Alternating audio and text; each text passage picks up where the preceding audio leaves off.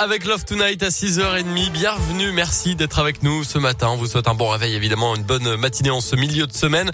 La météo, on en parle dans quelques instants les amis. Et puis d'abord, c'est votre scoop info complet à 6h30 euh, dans l'Ain et la Saône-et-Loire. Voilà, comme chaque demi-heure, c'est avec Colin Code. Bonjour Colin. Bonjour Mickaël, bonjour à tous. Et à la une de l'actualité ce matin, cette belle frayeur pour le pilote d'un petit avion de tourisme. Hier midi, l'appareil a fait une sortie de piste lors de l'atterrissage à l'aérodrome de Pérouge.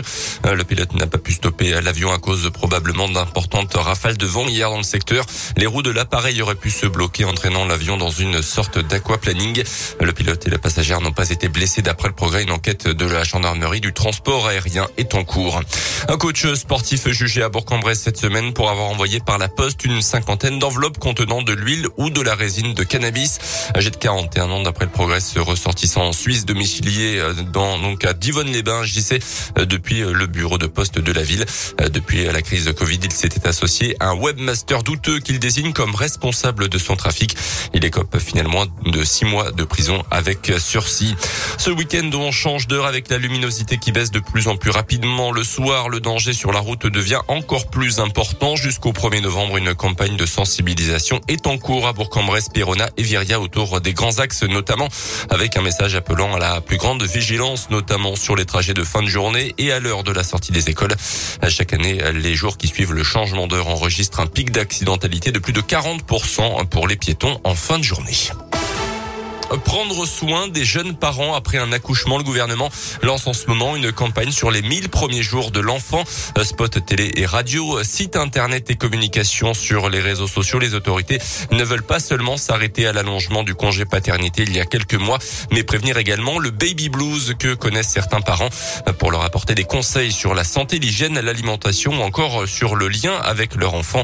Un entretien post-natal sera mené. Explication d'Adrien Taquet, le secrétaire d'État en charge de l'enfance et des familles. Près de 100 000 femmes, 15 à 20 des femmes de notre pays souffrent de dépression postpartum qui interviennent entre le 5e et le 12e mois après l'accouchement. Et cet entretien post-natal qui est en train d'être voté euh, à l'Assemblée nationale et bientôt au Sénat dans le cadre du projet de loi de financement de la sécurité sociale, il va être obligatoire aussi systématique.